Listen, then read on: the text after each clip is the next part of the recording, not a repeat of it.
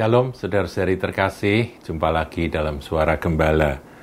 Saudaraku, kali ini saya akan ngajak saudara untuk membaca beberapa ayat khusus di dalam uh, kitab ulangan pasal yang ke-6 tentang Shema Israel. Kita akan lihat ayat yang keempat dari ulangan pasal 6. Dengarlah hai orang Israel, Tuhan itu Allah kita, Tuhan itu Esa. Shema Israel, Adonai Elohenu, Adonai Echad. Lanjut ayat 5, Kasihilah Tuhan Allahmu dengan segenap hatimu dan dengan segenap jiwamu dan dengan segenap kekuatanmu. Ini adalah hukum yang terutama yang oleh Tuhan Yesus diulang ya di dalam uh, Matius 22. Kemudian ayat 6, saudaraku. Apa yang kuperintahkan kepadamu pada hari ini haruslah engkau perhatikan. Ayat 7, haruslah engkau mengajarkannya berulang-ulang kepada anak-anakmu dan membicarakannya apabila engkau duduk di rumahmu, apabila engkau sedang dalam perjalanan, apabila engkau berbaring, dan apabila engkau bangun. Satu ayat, yaitu ayat yang ketujuh, ini kalau kita bedah, saudaraku, ini merupakan perintah Tuhan dengan maksud tujuan yang dapat kita fahami dengan sangat gamblang, sangat jelas. Dikatakan haruslah engkau mengajarkannya berulang-ulang kepada anak-anakmu.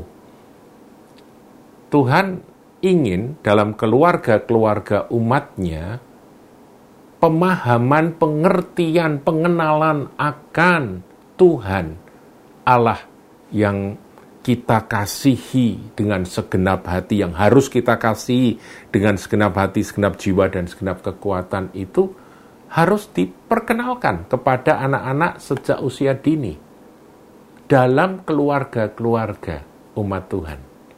Nah, ini merupakan perintah. Jadi dalam perintah Shema Israel itu dilanjutkan dengan perintah untuk supaya umat Tuhan, orang-orang Israel mengajar berulang-ulang kepada anak-anak mereka.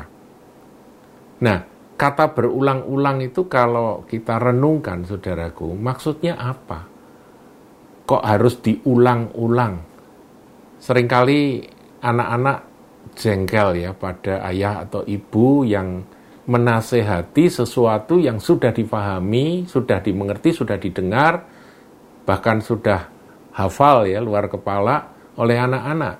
Dan dalam hati anak-anak itu kalau ibu atau ayah mengulang kembali akan nasihat sesuatu nasihat tertentu, itu pasti mereka berpikir, ah, ya sudah ngerti lah itu, gitu ya, pasti. Kenapa kok diulang-ulang? Bosen.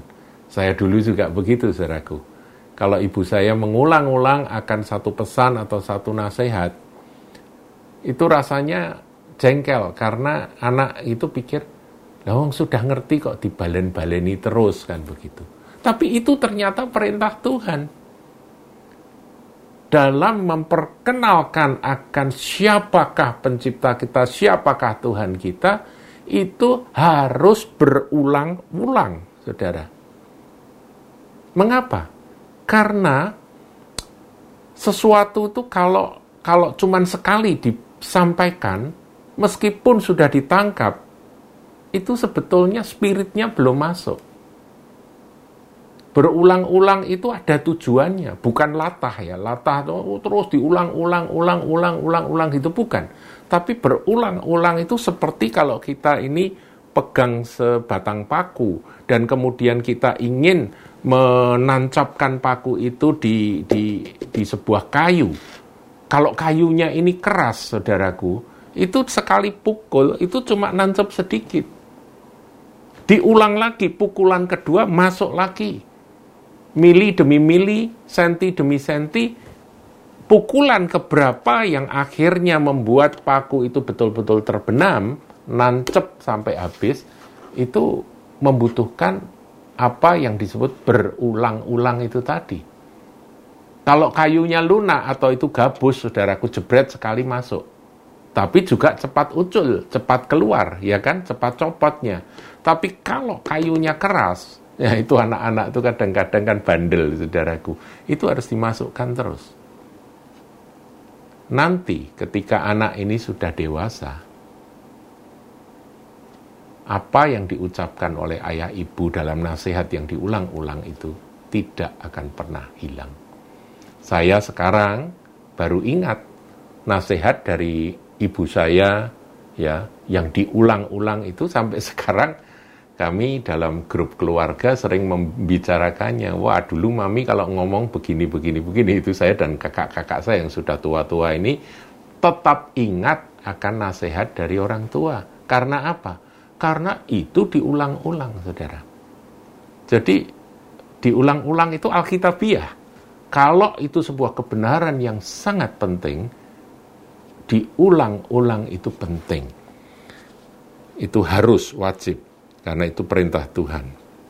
Kemudian yang kedua, dan membicarakannya apabila engkau duduk di rumahmu. Jadi dibahas, dibicarakan pada waktu duduk santai di rumah. Apabila engkau sedang dalam perjalanan, eh di dalam mobil, sedang dalam perjalanan, itu pun disampaikan. Kemudian apabila engkau berbaring sudah mau tidur, saudara. Nah, dulu ada kebiasaan yang bagus yang yang uh, ada di dalam di dalam keluarga-keluarga Kristen yang saya pernah dengar. Kami tumbuh tidak dalam keluarga Kristen, tapi saya pernah mendengar ada anak seorang pendeta yang cerita bahwa sebelum tidur mereka pasti mendengar uh, ayah mereka yang adalah Pak Pendeta itu menyempatkan diri untuk menyampaikan akan kisah-kisah Alkitab, firman Tuhan, dan anak-anak mendengarkan. Dan masa anak mau mendengar dan gemar mendengar itu akan lewat, saudara. Kalau Anda tidak pakai waktu tersebut untuk menanamkan nilai-nilai kebenaran firman pada kesempatan berbaring mau tidur itu, Anda akan rugi karena kehilangan akan momen. Nah, kemudian apabila engkau bangun, jadi baik tidur, bangun, itu terus ada. Harus terus dibahas dan dibicarakan kebenaran firman Tuhan. Oleh sebab itu, ayah, ibu, ini adalah pesan firman Tuhan untuk Anda. Sementara anakmu masih pada waktu mau mendengar atau rindu mendengar dongeng dari ayah, dongeng dari ibu. Manfaatkan itu untuk menanamkan kebenaran firman Tuhan. Berulang-ulang. Tuhan Yesus memberkati.